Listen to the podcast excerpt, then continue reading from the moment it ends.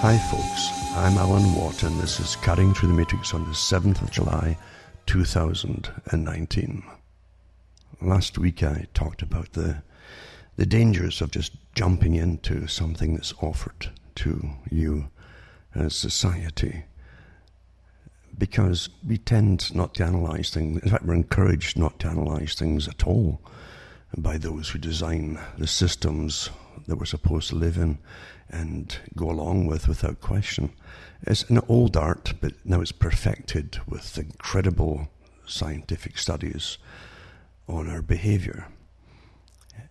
We're all given the same data pretty well constantly across the whole planet now, global system.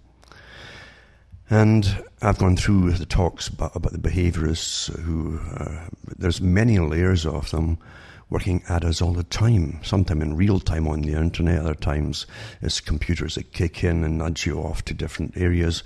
But if you're into certain areas that are really becoming taboo, and there's a lot of free thought actually becoming taboo, and there'll be more and more in the future as they rein in the right to, to even not just express anything, but think certain things too and you'll find that, you get the actual nudge units, and they do have nudge units. I've given talks on them and put the links up as to who they are, etc.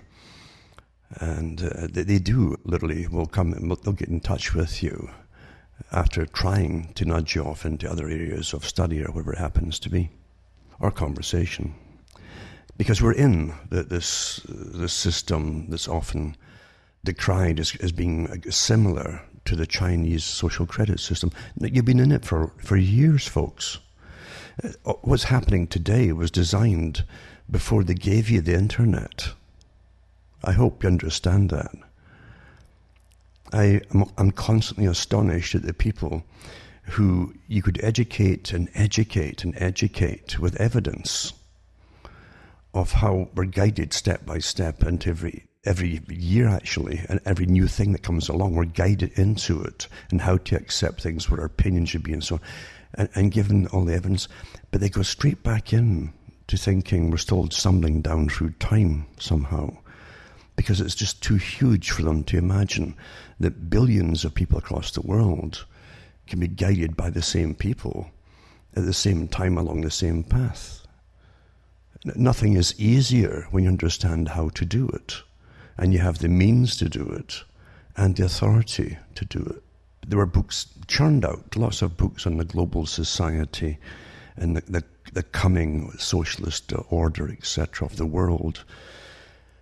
And before that, you had the Fabian Society going way back to its foundation, talking about bringing in uh, the socially controlled society, meaning scientifically controlled society you've had all the characters that came out in the front of some of the organizations because they were front people for them, like Lord Bertrand Russell.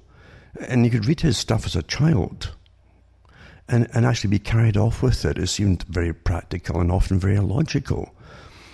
The way that he talked about things. Do, do you really want repetitive war, etc.?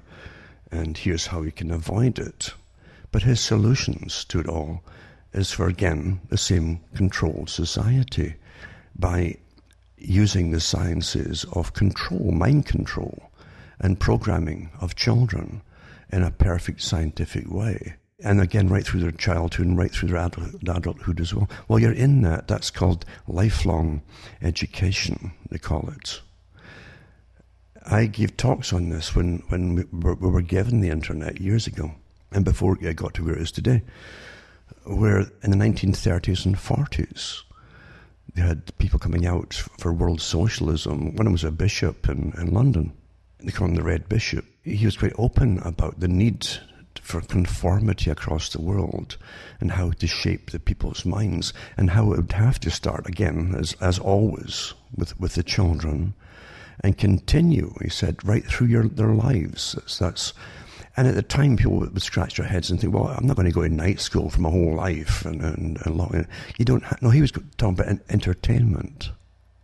And the, the, radio in his day had taken a, a, chunk of people's time with very enticing plays and, and serials where folk could, and don't forget where the word serial comes from, from series, right? and they would uh, tune in to find out what happens at the cliffhanger from the day before, half hour shows and things like that. And people would, would rush home to try and get them. Uh, women who, uh, those days, uh, in the 1930s and 40s, would all tune in to the radio or meet with friends' houses and listen to the radio to hear what happened. So you've got behavior modification as to what you're doing that day, you see. And then you have the added influence of the messaging implanted in the story, the social messaging. So it's, it's never stopped, but that was what he meant by it. And today, with, with television, that, that was incredible. What an amazing tool that was for the controllers. Eh? And Adam Curtis did some good documentaries on that alone, on how it was used. But you, you really are, are today with the internet and all the rest of it, and with worldwide worldwide systems with supercomputers and algorithms managing all of us and guiding all of us along where it wants you to go, you see, as opposed to where you wanted to go and so on. It's getting much easier to control everybody. And you get the same flow of information, which is a, is a dearth of information right now. That's why tonight I'm not going to give you much news at all, because news, as I said, we've, we've turned a new chapter that the elites wanted for a long time. They don't want you knowing what's coming up in bills and laws and government because you, you used to protest against them and maybe change the outcome. So what they did is train society to leave it to the experts. Just play yourselves and, and use your free time for entertainment and be programmed at the same time. And then governments just, just put handouts that are dispersed through different uh, uh, media, and and that's how you get the, the, information of any laws that are passed, etc. So you see how they've, they've managed, managed to squeeze you out of participating in what's called democracy. And I know it's a con democracy, but they managed to put people, squeeze you out of it, even even the right to really know what's going on. And eventually, it'll be a crime to, if you demand to know what's going on. I, I really mean that because the system, even the Club of Rome has said, democracy uh, would never work. It, it didn't and it hasn't and, and, would never work. It's used as a tool, you see, to get everybody else to go along with, with uh, policies, thinking that you do have a say in things for change. That's the purpose of it.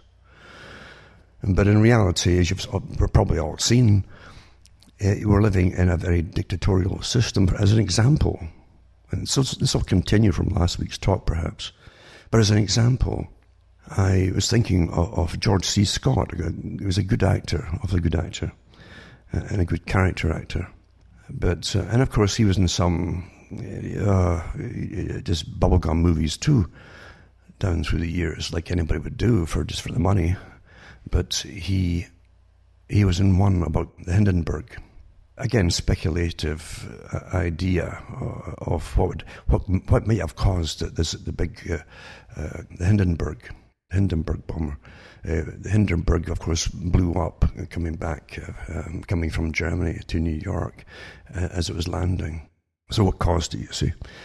And of course, this was the 1930s when Adolf Hitler was in power. And there's a little bit in the movie I remember where, where they had passports being asked for and, and questions being asked of passengers leaving Germany going to New York. And it's, portrayed again as the usual. There's nothing in the worst world worse than the Nazi system, as though they never had that kind of thing in previous uh, and and parallel systems at that time. Of course, they did because a lot of what Hitler brought into being and it's a socialist system was taken from the communist system, you know, the you know Soviet socialist republics. It was adapted into it into, into Germany, of course. And the Soviets were far more brutal than the Nazis even were in the 1930s. Because the Soviets had already slaughtered, by the Bolsheviks, they slaughtered the entire intelligentsia of the country. The top leaders of it that uh, uh earlier on had boasted about how they wiped out a whole class. Then they replaced it with, with their own, you see. It's amazing how one thing is bad, but, but a similar slaughter is somehow uh, not worth mentioning. And it's not to hold grudges, but I'm saying here's a story it. So here's the, here's the Nazis asking for passports and why are you going to New York and all this. And I, and I thought this is portrayed, I think it was done in the 1970s, the movie. And yet it's nothing to what we're, we've taken calmly and, and its routine today uh, across the whole Western world going on an aircraft with a massive, bigger system called Homeland Security in the States and uh, barrages of metal detectors and all the rest. Isn't someone just asking why you're going to visit so and so? It's way beyond that. But that's portrayed back then as bad, you see. How we adapt into systems. It's amazing to me how we adapt into systems which can parallel something and, and surpass something that was, that was shown as being diabolical at the time. You see how it's dangerous, it's so dangerous to forget. And, and I've given talks on how we're trained to forget all, all these little strides that you make. Because under the guise of keeping you safe, they always strip you, always down through history, of your rights. And the first one to go is the right of privacy. You're in a dream today, a dream of tyrants uh, that's our nightmare. And we take it so calmly as being not as for our own good, you see. History, I've said before, is a horror show. Down through history, down through many, many, a horror show. Terrifying the public with scary stories is an old technique. And then they come out and once they've convinced you the world's going to end, then uh, they tell you what you must do to stop it. And you, you obediently comply with their demands. Very old, old trick. Just like the ancient priests, ancient priests would do his mumbo jumbo for uh, good crops and so on, and to ensure that the sun would rise the next day, the sun priests, etc. And they would terrify the public um, and say, you know, after a bad crop, well, that's because you didn't give us enough uh, payoffs, basically, enough awards and rewards, and or enough of your labour, or your or your diamonds, rubies, or whatever it happened to be, and your gold or silver. And that's how uh, many uh, ancient priesthoods survived across the world. Latin America had it. You have it, of course, in, in different parts across the Middle East. And so on. A very, very old technique of terrifying the people. And, of course, as they had a, a life of leisure, these priests, then they could study and collect information, which becomes education for them, themselves. And that's why it was passed on very secretively amongst themselves information on the study of the stars and and how stars moved and, and the positions of them and so on, and also uh, the, the planets as well, positions of planets. And then they could bring in omens, you see, and, and portents and terrify the public again by knowing when you get eclipses through many, many centuries of study and that was, that was literally magic to the peasantry, the literate peasantry across the planet in the ancient world, where the high priests would do amazing dances and so on and terrify them with their, with their curses and oaths. And sure enough, here's a trial. It's, it's, like a trial, you know, before you, you throw your money in to them. This is what, what could happen if you don't. You keep giving us money to keep, make sure the sun keeps up and comes up and it goes all dark for a while. Oh my God! And what a power, right, over literate people. And you understand that the fights people had over such a long period of time to get individual rights, because you were always treated as a people. That was it, the people. You're the people. You're not so and so. You're the people. And those in power have always tried to keep it the same way. Uh, individualism is the, is the worst enemy of totalitarian systems. They will not tolerate it, and they can't tolerate it. Mao Zedong said the same thing when he was asked about the things he feared. And he thought about it, and he says he didn't fear weapons or guns or anything. He said, I, I, I fear someone who's got a, a big idea. The same term that, the Bush, George Bush, the two Bushes actually, the father and the son, both used in their speeches on the, a New World Order. A big idea, they called it. Because in the circles, you see, who rule the world in the club, you might say. It doesn't matter what party that you pretend to belong to, they're in the same club and they've gone through the same rituals, etc. But uh, the big idea, of course, is someone who comes along and and and give, it comes up tonight. Our religion, for instance, terrifies them. It, it terrifies them because, believe it or not, religion will motivate people much quicker, uh, faster, uniformly, so they'll cooperate than anything else. Starvation won't do it the same way either. But for cooperating with each other uh, along a belief system, they'll do it. And it terrifies them. And so the first thing they had to do is, is destroy, destroy uh, the, the, the, the, real workable religions, the ones that worked and gave rights to the people. And when I get back to the ancient religions that did the sun worship and so on, that's different altogether. These are the same characters that had sacrifices and so on. In the Christian world, it gave, for the first time, individual rights to people. Individual rights.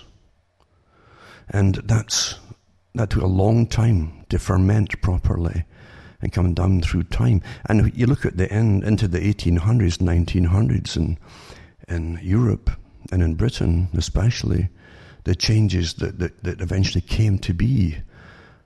And it took a long time to do so. And it was never made perfect or that. But look at the changes they made uh, for the rights of people. That all came from Christian societies, including the abolition of slavery and things like that. It all came from the sea. So always for, don't forget the things that you're destroying now really were the end of an era. They came from the end of an era of Christian thought and conscience because the thought gives you conscience. Being a Christian gives you conscience. It doesn't justify the, the horrible societies that ruled over people, no doubt about it and use people just like cannon fodder for their wars and so on. Doesn't excuse it at all. But we've got to remember that basic, basic human rights all came from the same people. And now you're going backwards. Under the guise of conformity again for the planet. And keeping you all safe. And you have less rights than you did 20, 30 years ago. And it was done without your permission it was all done with governments just, just passing laws amongst themselves at the top uniformly, which were all drafted up before 9 11 even happened, apparently. You know, it came, came, that all came out too. And now you have uh, professionals uh, running our systems. Professionals have nothing to do with, with, they have doctrines, except nothing to do with democracy. Because as I said before, even the Club of Rome, the big think tank for the for the big management of the planet and sustainable growth and etc. These these characters are the ones who don't believe in democracy, say it doesn't work. The same thing, by the way, that you'll find that some of the, the those who are put on trial at Nuremberg after World War II. If you ever go through, uh, it's painstaking, of course, like most things are. They painstakingly go through things, but you find they kept going on and on and on trying to get people to confess to their to their ills and their evils in the Nazi Party, the upper echelons of the Nazi Party, and it was Goring uh, who had been the, the air chief, you know. Uh, he they kept it on and on about him, and he, he was definitely a bit of psychopathic, uh, uh, almost an actor type, hysterical type personality. He loved to he loved the show business type side of things as a, as a, as a leader. But he did say that the reason that Germany, in the middle of a mass depression, where nothing was working, and hyperinflation and all the rest, he said, he said the reason they, they brought in the Nazi Party and then did away with with the, the basic democratic rights for it says because democracy could not work at that time. You see? And basically, we're told the same thing after 9 11. They still use the term democracy because you're still allowed to vote for leaders. Whether it's all real or not it doesn't make any difference. I don't believe it's, it's all real.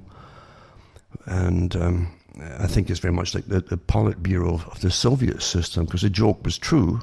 It was a true joke, but you get four folk to vote for for the Politburo, a Politburo member A, B, C, or D, all from the same one-party system.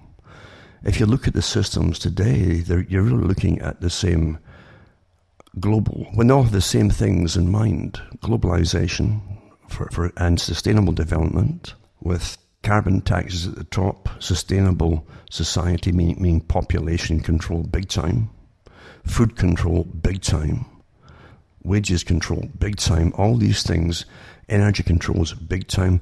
It's the same kind of system, folks. I don't care if they use democracy or not. When, when you, they don't have really a, a diverse goal between parties, then they're all really the same. Exactly what Carroll Quigley said in his own book, Tragedy and Hope, that eventually the parties would all be spouting the same thing at election time to get in. As I say, we've never had. I, I, I can remember giving the talks before 9 11 happened. And then the, the week that, the nights and the weeks that 9 11 happened. And I knew there was a massive agenda going to be unrolled very quickly. And I said, the, the, the hardest thing you'll have from now on to do the hardest fight you'll have is to hold on to your sanity. Because everything, literally, that was has to be destroyed to bring in the new. Everything. Because the 21st century is a century of change and transition, as they call it. It's all change. And this, this was, again, getting back to last week's talk. I was thinking about it. it, um, we were warned about it from so many different people in the know. Many of them were actually in the know and in the planning system of what was to come, like the, family of the Huxleys. Julian Huxley was adamant uh, in the, the, need to depopulate all the wrong peoples, meaning working classes too, to be superfluous. Again, there was all a specialist class that was advising everybody, and you had the time and motions people, they called it too, for efficiency and then you had, oh, the time will come when there's overproduction in this economic system, and therefore we'll have to have less folk looking for jobs, etc. So you depopulate a controlled, scientifically organized society. All discussed, and they all signed on to, including Julian Huxley, of course, a big avant-garde part of it. And they're all members of the aristocracy. Quite amazing, including Bertrand Russell. And then they came out, and, and next thing you know, all the working classes are following. Well, uh, yeah, he speaks for me. It makes a lot of sense, you know. Because all they have to do for the working classes is to offer them a few goodies here and there. They always do. Listen to, to the parties today that all sound the same. Vote for me, we'll give you free this, free that, free healthcare, free education, free food even. You know, I mean, everything's going to be free in this in this paradise. And it's always astonished me how, how simplistic it is and how people fall for it. But then it, it, it's, I'm a bit different. I don't even have one of these convenience cards for, for a, any particular store.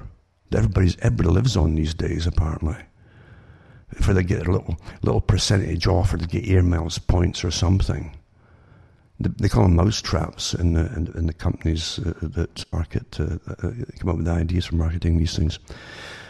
And everyone's thinking they're getting a, a, few deals here and there, and they give all their data away. They're watched like you wouldn't believe, as shared with governments and and you know and other departments, and they know everything you're eating. And I've already had discussions, and I gave talks many years on this, where they, they, they would have come out with different departments of health and saying, you know, we have noticed you're eating too much of this or that or whatever it is, you see. And eventually it's going to be black marks. This is, this is the same system as China. Don't you get it? We were doing it long before China put all that in. And they didn't have to force anybody here either. They just said, oh, you know, if you take these cards and then we can watch everything you're eating and so on, you'll get little discounts and all that. And, and away they go. It's like scratch and win. Away they go as I said before, what tyrant in history ever thought of just getting them to get down on their hands and, and knees and bow to you and do anything you want them to do and, and give their will to you? if you just give them uh, uh, a, this free offers. No tyrant ever thought of that before. Never dawned on them. They thought that they beat it into you and conquer you. Well, you're conquered without it, you see. It's just astonishing. And therefore, when you, are going to be bad, you've had a bad thought, or you've looked at something on the net that piqued your interest, you didn't know something, you, and you may go looking for more information, and it's a naughty thing to look at, and you're not supposed to. It's on the X. You know, you don't look at that thing because you, your masters don't want you knowing that, whatever topic it is. Or even think it doesn't mean it's true or not. It's a, see, you're not allowed to have your opinion on anything. That's the point of a uniform opinion in society on every topic. You're all going to be like clones of each other. That's as close as I've got it at the moment without total genetic engineering of, of a generation. But as I say, people forget so, so quickly where it all comes from. Back again, back in the 30s, you, you had uh, Aldous Huxley, who at least came out and warned people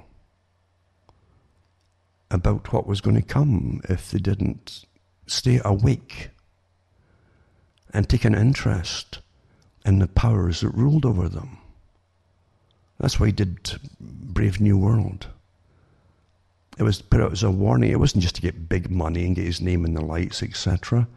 He was an oddball in the family. And he, he had his own problems, which made him think a bit deeper. And he didn't really have a, an interest in controlling people.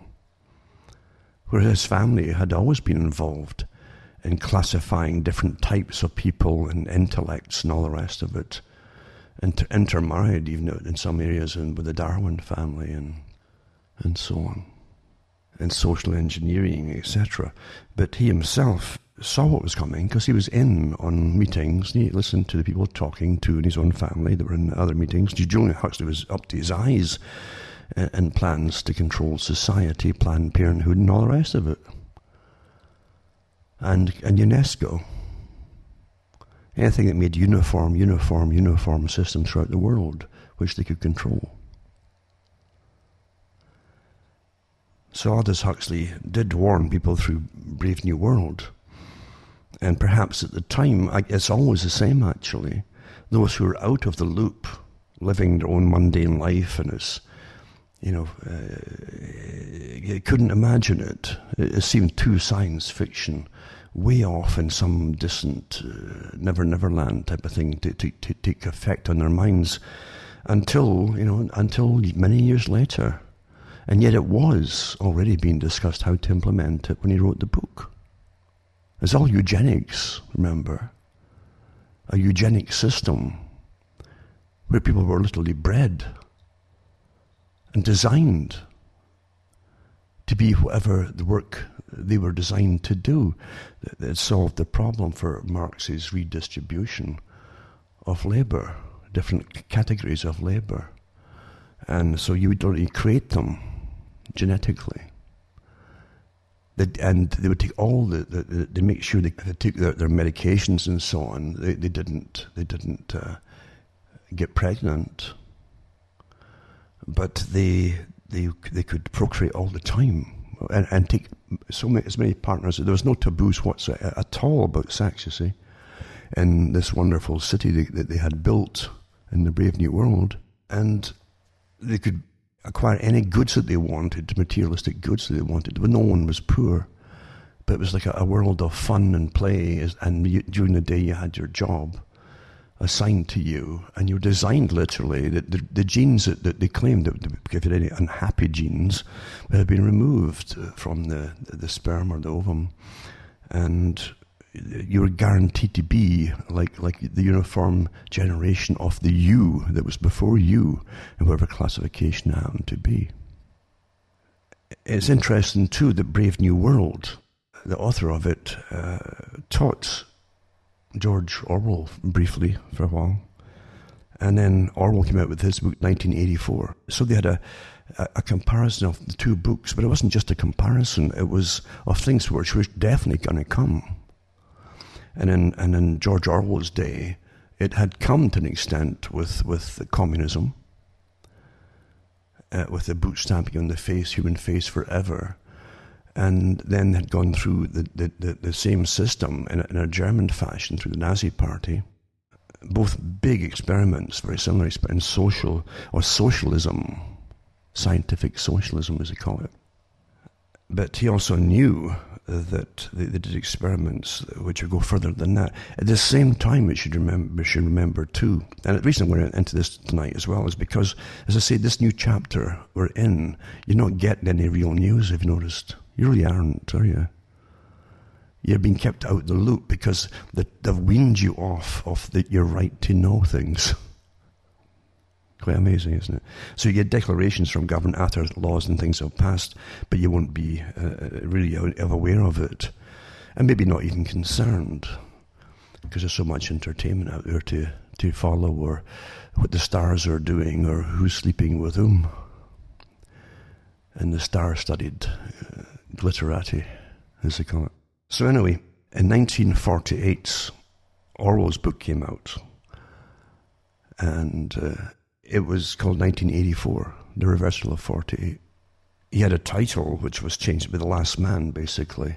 He wanted to call it The Last Man, but his publisher didn't like that. And and it was self-explanatory in it what happens to Winston in, in, in the book 1984, what he meant by the last man, and the comments of O'Brien, who's assigned to torture him, about him being, if you're the last man, you know, and some look at his face in the mirror after his teeth have all fallen out and all the rest of it. He's been shocked to death with terrible electric shocks and so on.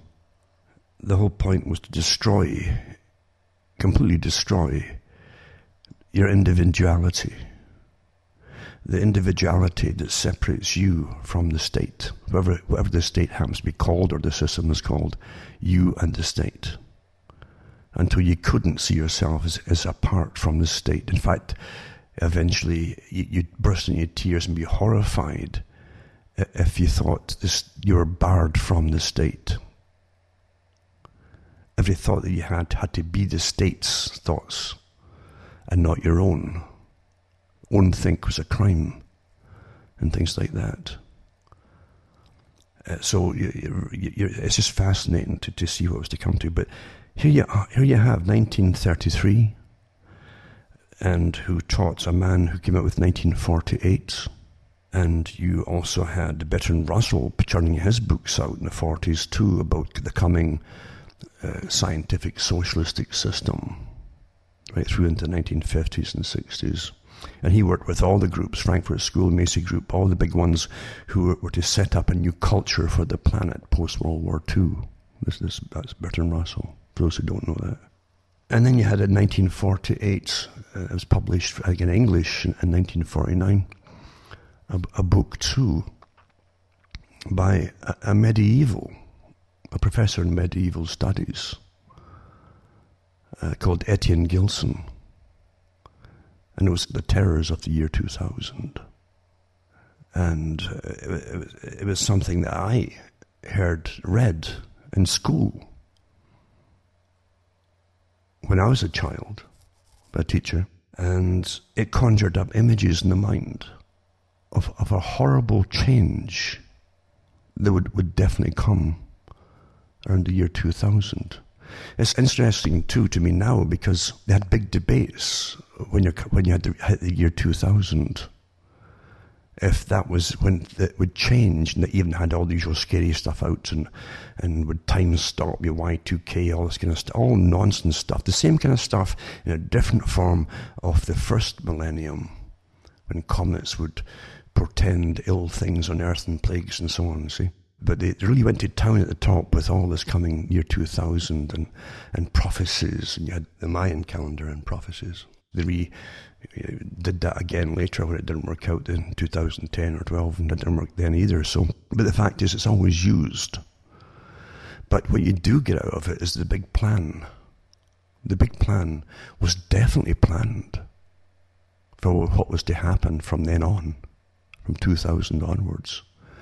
You had, as I say, intimated from from the speeches by the Bushes the two bushes, the a new world order coming into view, a big idea. Hmm? And again, I even read these articles on there, and I said, you know, what do you think they mean by this? Uh, it's, it's, like an occult language they were using, the terminology, and it was. It certainly was. Absolutely, it was. Because everybody else is, is scratching their heads, what, what do they mean by this? And, you know, a big idea coming into view. What kind of order, you know? And what they were telling you then, too, it was all shaped and done, and you had no input in it at all. That was awfully important as well. No one had been asked about your, do you mind? We've got a whole, a whole new system and way of living lined up for you. Uh, do you mind? That, of course, anything that matters, you, you, you, will not get a hint at of, of pen to paper for a vote. Never mind internet chronology uh, and doing your internet votes and so on.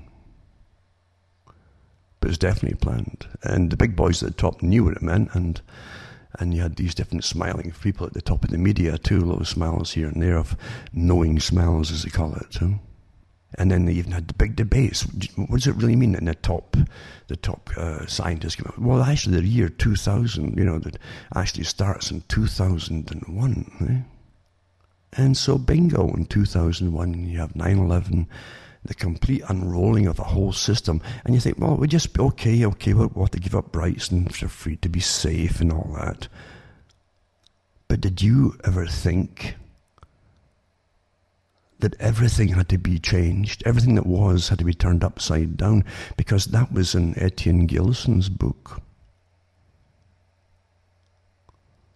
The Terrors of the Year 2000 everything that was. Like last night, I touched on different things too. It got me into it, to thinking back on the track of that because last week uh, I mentioned about Nietzsche, for instance, and uh, how people swallow this stuff up from philosophers, and and they don't even see philosophers were given almost a godlike status by the atheists in later later years. It, it was the Muslim countries that saved most of the philosophers of ancient Greece at least at least their writings, for the West now to use. But you understand that that you got a, false impression of even Greece because Greece they weren't all walking around uh, uh, wearing miniskirts these guys and togas uh, and and prattling on about the, how how bright and clever they were. Uh, again, school comes from the word schola, which is leisure. It takes a leisure class, just like an ancient priesthood, even pre-Christian, for the sun gods and so on. To, to, to, study stars and all the rest of it, to even impress the punters who who worship them. So you need you need free time and, and nothing else to do, and you're and the basic uh, scavenging for food or growing it has to be supplied for you and done for you. Well, that's how Greece was too for the wealthy even amongst themselves, they bickered and they liked a good argument about things, as opposed to having an absolute doctrine on it. But you definitely had the beginnings of people who wanted doctrines.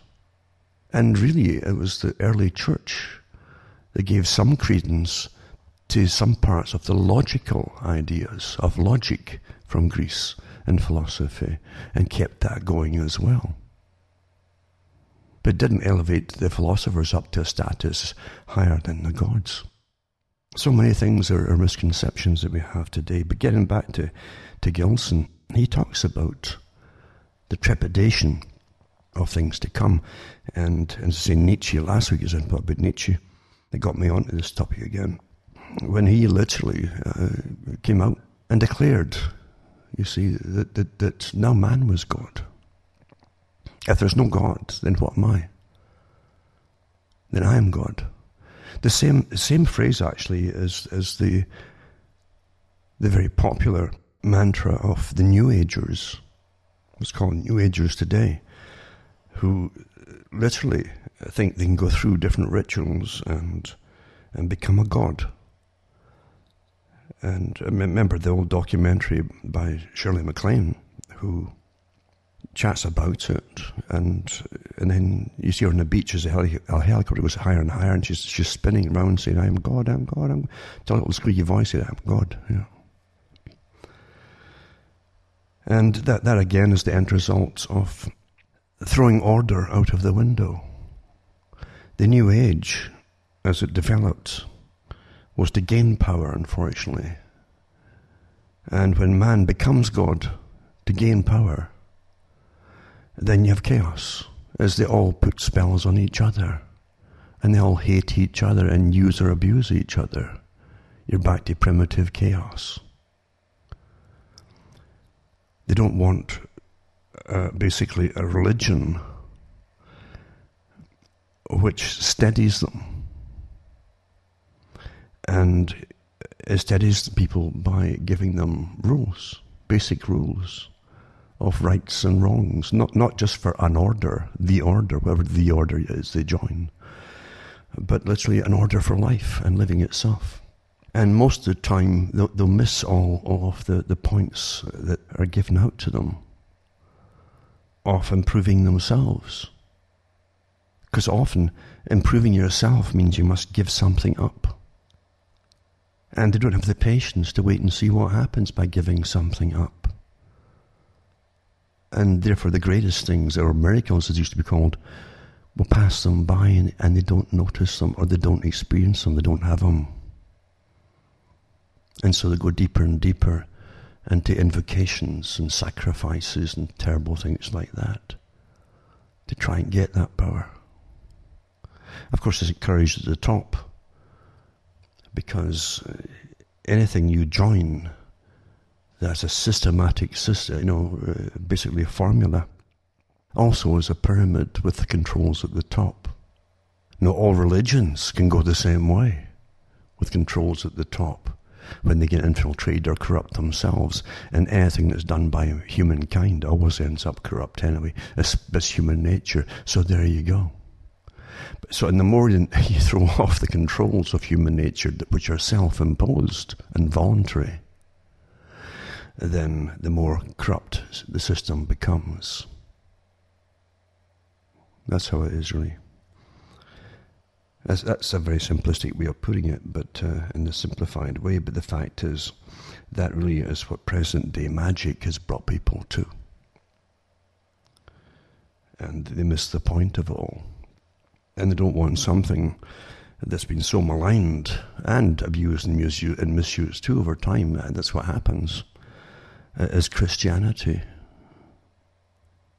They don't want that where, you, where you're given the choices of doing the right thing or the wrong thing. And everyone knows what's right and wrong. You all do. I don't care who you are. You know it. So, the terrors of the year 2000, where everything would happen, and everything that once was forbidden or warned against would become the norm. All, all rights were turned upside down. That's what Gilson was talking about and he was taking it from a again a, a, almost a canonical type of viewpoint from the Middle Ages onwards, and how humanity existed and saw itself from the different strata of society, all the way down through time to the present at that time, the present time he was living in. And as he mentioned Nietzsche as well, that Again, if God is dead, then who is God? Then I, man is God. See? And all the things that were prohibited, and generally to keep a society safe, even workable with your neighbors and everything else, could be turned upside down and thrown out the window. You see? When all, when all the, all the, the, the, the laws and rules for survival and rights and don't steal the basic commandments and so on were, were, all those things were just tossed out the window. If God was dead, then what was impossible? Nothing became impossible. And that's the terror, you see. That's one of the biggest terrors. That now nothing is impossible. Killing millions of people now is possible. That that goes in again to talks I've given on on Kissinger and Brzezinski big top security advisors. And Brzezinski saying the same thing, and Kissinger as well. I think he went along with it and said the same thing himself. They both said the same things often because they both belonged to the same organizations at the top. And at one time, it was it was it was it was uh, almost uh, impossible to kill a million people and dispose of them and deal with it, the manpower, logistics, and all the rest of it. But, but and then eh, but now but now it was it was easier easier to kill millions of people, eh, to kill them, than contain them and manage them. All these things tie into what I'm talking about, right? The terrors of the year 2000. From the actual book itself, it says, is in very truth, it's a beautiful, frightening, and penetrating prose poem, in a sense. And Gilson gives to us, without scholarly references, even enigmatically, in what uh, concerns his medieval base histories of uh, Raoul Glaber and others too. That's all contained inside of it because it, he, draws from previous authors and writers. And some of, some of the book actually came from one of his friends who died already. I think it was Fossil. If you read it, it's a good read to make you think, for those who like thinking. A lot of people now today uh, don't want to think. Anything makes them uncomfortable and been trained, of course, to turn away from anything which might make them a wee bit edgy or, or uncomfortable on something. They'll turn away from it because it's, it might be scary about yourself. The last thing you want is, is maybe impose self restrictions upon yourself, or, or maybe you should change this or that or whatever, you know, or maybe you should be involved in certain things. Although, uh, even people who, in a Christian sense, used to take it the world was evil. And technically, you can't, I can't really disagree with them. Uh, the things of the things of the world that happen in it because of humanity itself can be definitely evil. Let's, let's admit that at least. Admit it. Then the animals have no choice on what they do to each other, predators and prey. And even even you, will find even chipmunks will fight each other over over food in an area. They can't help their behavior.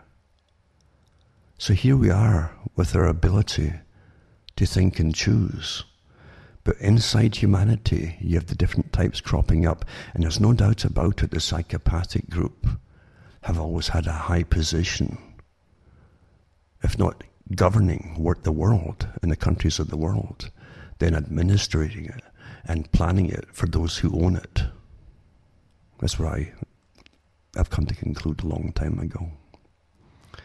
But anyway, as I say, Gilson goes through some of the histories from 1914 onwards throughout Europe, what happened, and the horrible wars that were you know, millions of men threw themselves against other opponents, millions of men, uh, and, and really, uh, what was the first mechanized war? and, more perfected weaponry.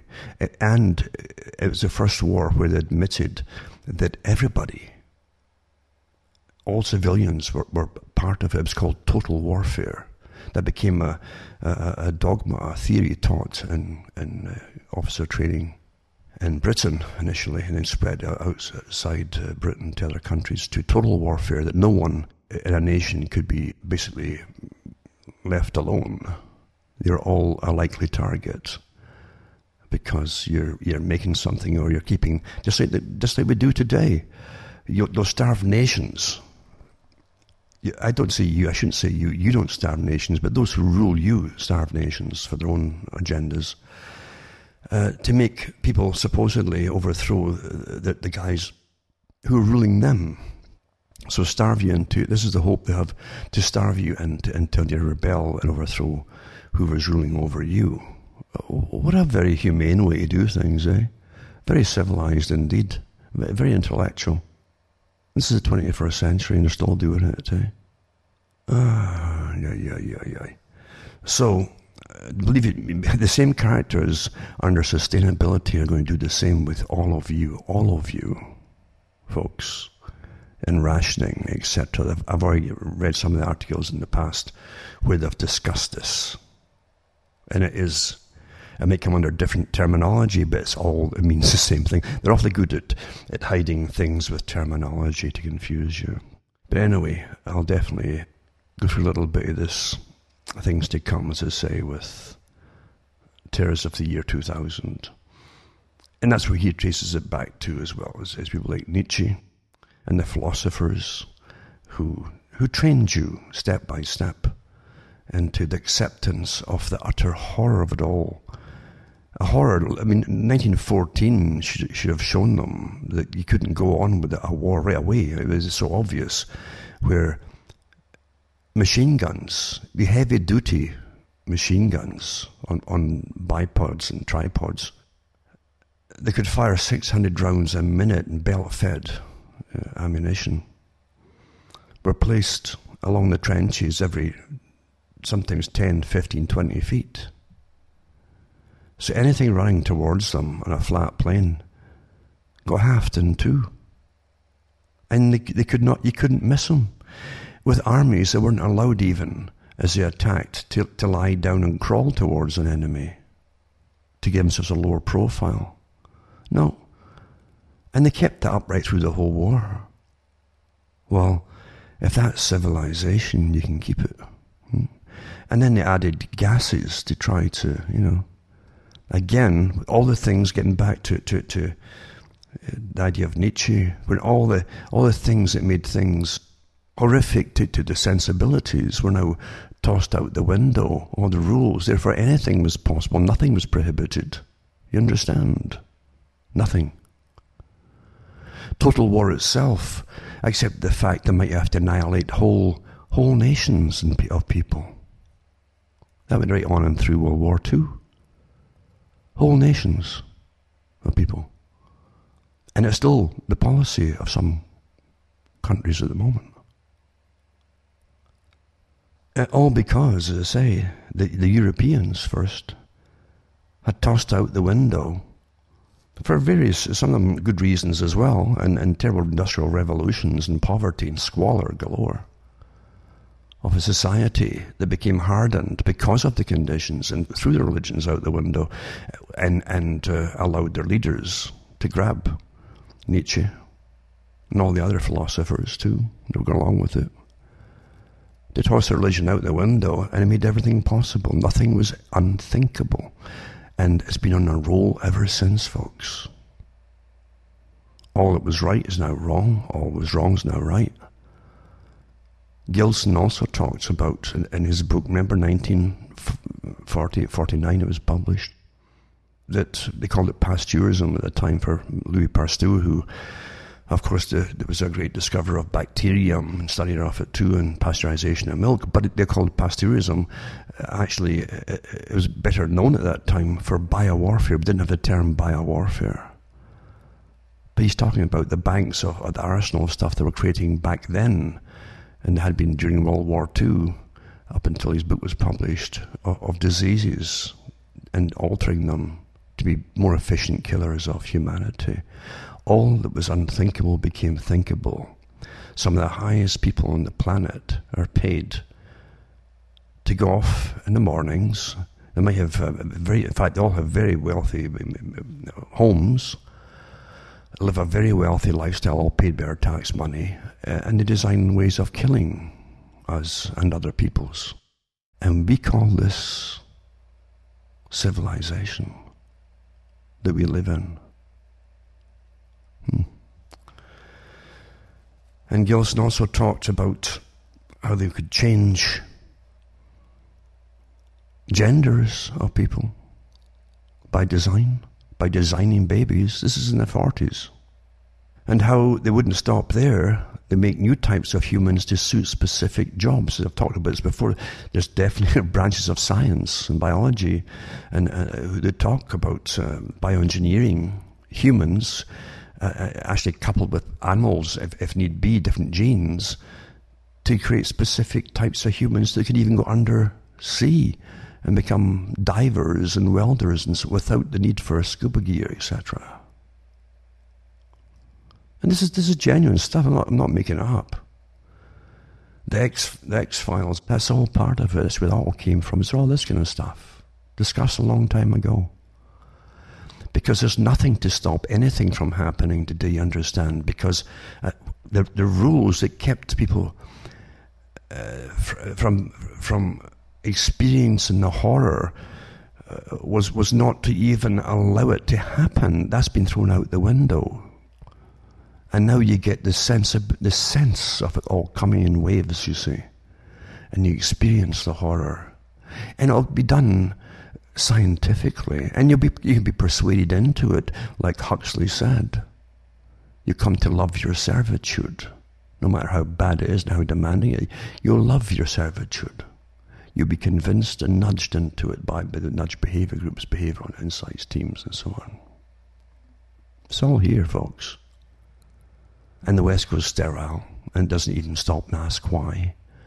And doesn't ask the, the obvious question is, how come it's not a crisis? Well, it's not a crisis because it's planned that way, obviously. Or it would be a crisis. Huh? If, if there's a crisis, you might all go extinct. Believe you me, the farmers who own us would want to find out what's causing it and they would stop it like any other farmer. Obviously. It's interesting too that because of the that they knew they'd create different kinds of designed humans. Going to go into the, uh, impact of science on society but Bertrand Russell, tie that in with it too. And you'll see what he talks about. It's all connected. Russell said on page 50, I've read this before too. And it's good to repeat things to people because they forget so fast. He even mentions how repetition is so essential to condition you. Well, see, repetition on yourself is essential for you to free yourself as well. He said anyway, he says, Fichte, their philosopher, laid it down that education should aim at destroying free will. Right? This is the guy who worked with the Macy Group. It was designed to set up as a massive uh, inter, international think tank to create a post World War II culture, which would be totally under control. And creating free sex and all the rest of it, then coming with abortion to, to, to, to deal with the fallout of the free sex, etc., etc., and the destruction of the family unit, yada, yada, all that stuff they plant, they worked with it. They worked with all what's called the, the radical uh, groups, the socialist groups. They worked with the groups, the, the Frankfurt School, for instance. And the Macy Group were also given uh, the authority to do so, to create a new culture by Eisenhower, it was, when he became president of the US. So they weren't just doing a thing all on their own. This is still to the same today. The big groups that run us have authorization from the, the, top. Some of them don't even know that, but the guys who rule them and, and, and run them, they do know this. It's all been, it's been planned that way. So laid down education should aim at destroying free will. See, you, you do free will by, by destroying the individual. So that after people have left school, they shall be incapable throughout their lives, the rest of their lives, of thinking or acting otherwise than as their schoolmasters would have wished. But in his day, this was an unattainable ideal. What he regarded as the best system in existence produced Karl Marx. In the future, such failures are not likely to occur where there is dictatorship. And that's the famous part, too, that I've mentioned many times and many folk have caught on to. Diet, he says, the food that you're, you're, you're, that you build, you're given, right? is available for you. Injections. And uh, yes, he went on to say that in injunctions, laws and so on, will combine from a very early age to produce the sort of character and the sort of beliefs that the authorities consider desirable. And any serious criticism of the powers will become psychologically impossible. Think of all you talk about your social credit system, and you're already seeing it to your naughty, naughty, no money for you this week. You see? Things like that. That's how it's done. Any serious criticism of the powers of will become psychologically impossible. Even if all are miserable, all will believe themselves happy because the government will tell them that they are so. A totalitarian government with a scientific bent might do things that to us would seem horrifying, he says. Hmm? Again, getting back to Nietzsche, think about Nietzsche, nothing would become impossible, you see. If there's no God, then all the rules that you had, morality rules and so on, moral rules, are out the window. Hmm? that made a lot of people excited of what they could get do then, right? So he goes on about the Nazis. He says they were more scientific than the present rulers of Russia when he wrote the book. And were more inclined towards the sort of atrocities that I have in mind, he says. They were said, I don't know that with what truth, to use prisoners in concentration camps as material for all kinds of experiments, some involving death after much pain. If they had survived, they would probably have soon take to scientific breeding. So the whole point of it is getting at in socialism, they'll eventually take you to scientific breeding. Any nation which adopts this practice will within a generation secure great military advantages. The system, one may surmise, will be something like this, except possibly in the governing aristocracy. All but 5% of males and 30% of females will be sterilized. This is a guy who's exposing it under the guise of you know, but he's actually advocating it. Because he worked with the, the groups that gave us the present system, that gave you a lot of these things that are already happening. And that's, this also gave, gave um, ideas to a lot of authors to write books on it. And you had The Handmaid's Tale and things like that. All these things come out of, of characters like, like Russell who was at the head of massive organizations and so, for social engineering. So anyway, it says all but 5% of males and 30% of females will be sterilized. The 30% of females will be expected to spend the years from 18 to 40 in reproduction in order to secure adequate cannon fodder.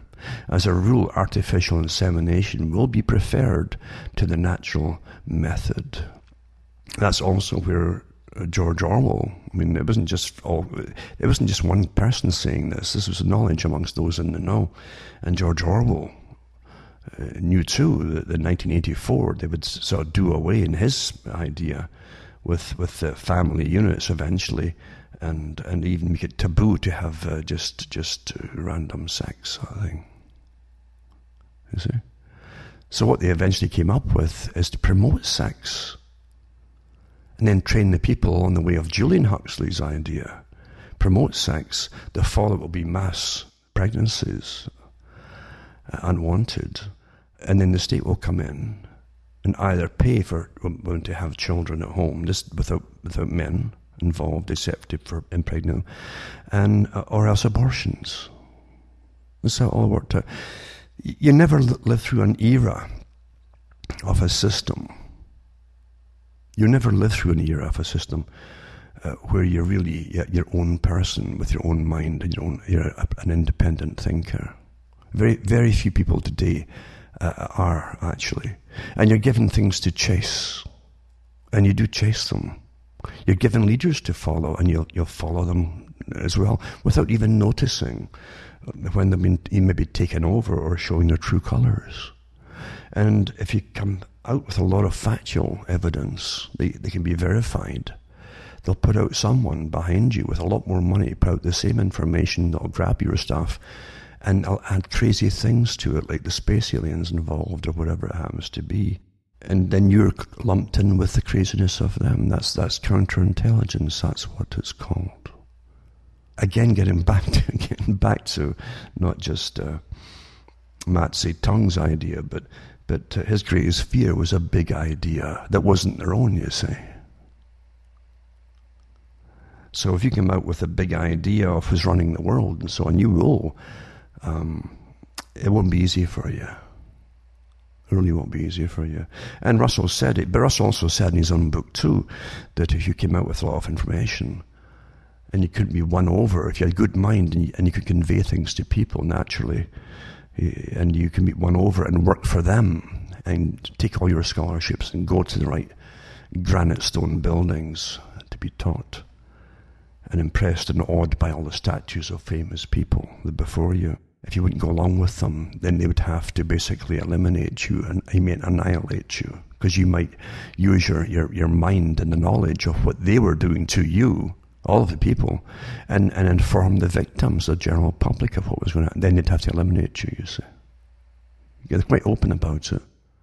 Quite open indeed. Anyway, I've been kind of rambling on here, but, but that was just basically what came to my mind. Because I say, I do have articles here of news, but I, they're, they're worthless as far as I'm concerned because it's just it's just we don't get news more anymore. We, we get just handout statements from authorities of things that may be or, or are done or whatever, but really there's nothing which you can participate in and complain to government. They don't want you complaining, so you, you, you know you leave them alone to, to play themselves in government. That's what a lot of them actually do these days. Do you realise that? And I gave that. Remember giving the talks years ago that the, the, politicians literally were given big sums of money as, as, as, as like grants by the government, and they could take acting lessons uh, on deportment and so on and they already have uh, their own speechwriters. Everything's written for them. But they even have their own PR departments for some of the politicians. If they're wealthy enough, they can have their own PR company to put out all the, the, the, the, the fake stuff that they want you to believe. Right? Royal families have it, of course. And different branches of the royal family, even the couples, have their own PR companies to keep their names in the paper. That's where you're seeing them everywhere now and all the drama like a soap opera about who's not talking to that's all made up nonsense because they are they're also going by hits they've got pr managers in the digital age eh? Uh, there's hardly out there anymore that's real pretty tragic isn't it that this this this luminescent screen eh? that, that's taken over your lives and runs it all is giving you a completely fake reality. And now, of course, uh, it's, it's simply diverting you off into other areas that you maybe don't even need to go or didn't want to go into when you're looking for genuine information. They actually say, and I've heard people in, in uh, universities in Canada, they have certain panels used to come on television years ago with these authorized professors that all, and you always knew who was the head honcho one amongst them. They actually announced there were certain topics that were just too sensitive for, for the public to be informed about. And that's what they said live on television. You're just too, you're just too wild and crazy. You see, you're you're not intelligent enough to handle certain kinds of information. Not kidding you. Now, I know who it was, but I won't say it because I certainly will be persecuted for it. And uh, that's how things really are these days. It's getting pretty nasty, isn't it? But anyway, just think about it too from all the different people who have helped to destroy that which was under the guise of philosophies, step by step and then then substitute themselves and their philosophies. They all have a, a, again a pyramid type of system. There's always a capstone at the top, folks. And when they're in unison across the world, with a unified uh, plan across the whole planet for every every people's, then you can guarantee they're all working together on it. Of course they are. And they used to be more open about it, but then they clammed up a bit after 9 11. They got to still think, make you think you still have nations. Well, they have you pay for it all for the wars that still have to be fought. And then you'll be back to the old, you were all global before, in the 90s, we're all, we're all global. it was a common expression. Then suddenly you become nations again when you have to when you have to uh, fight wars and then back to being global. But, the global aspect has never changed. And with technology, it's the same technology across the whole planet is getting used here. And China was to be the model state for the planet, according to the United Nations. They did television documentaries on it using those very terms. Um, you weren't asked about that, were you? Of course you weren't. But you still see you're democratic, won't you?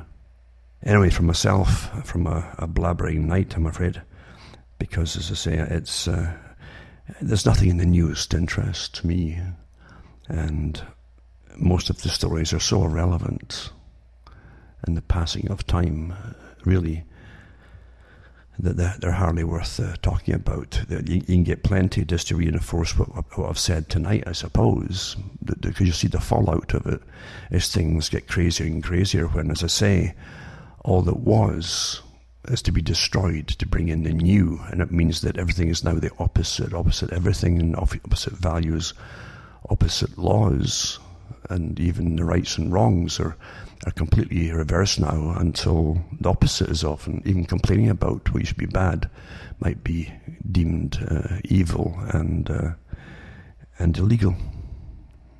Astonishing, isn't it? And all came supposedly when we hit 2000, 2001, the real start of the 20, 21st century. Interesting. Remember, you can, you can buy the boots and discs at cuttingthroughmatrix.com. And remember, too, you can send cash. You can use uh, cashless systems, and you can also send international postal money orders if you're outside Canada from the post office. Easy to do, very small fee for that compared to some of the other ways of, of transmitting it. And people can s- still send their personal check as well. There's ways to do things because things will get worse and worse as, as, as we all get nudged and nudged and warned and cut off. And, and it's, it's just like sheepdogs. Sheepdogs, if you watch them on a on uh, working on a on a group of sheep, uh, a herd, can it literally single out one or two according to the whistles, you know, that language of whistles by the shepherds. To have these these uh, sheepdog uh, demonstrations in Britain and Wales, especially, was a really good ones in Wales. And the, the, the, them so well trained, the, the, two dogs could literally go into a pack, or a herd, as you used to say, of sheep, and, and separate the one or two that they wanted, or whatever happened to be. Well, that's what happens to us now. They're separating you and just nudging you off away from the crowd and try to isolate you in a different pen from the rest of society, right along the lines of Bertrand Russell. From Ontario, Canada, I'm Alan Watt, and it's good night to me. Your God, your gods go with you.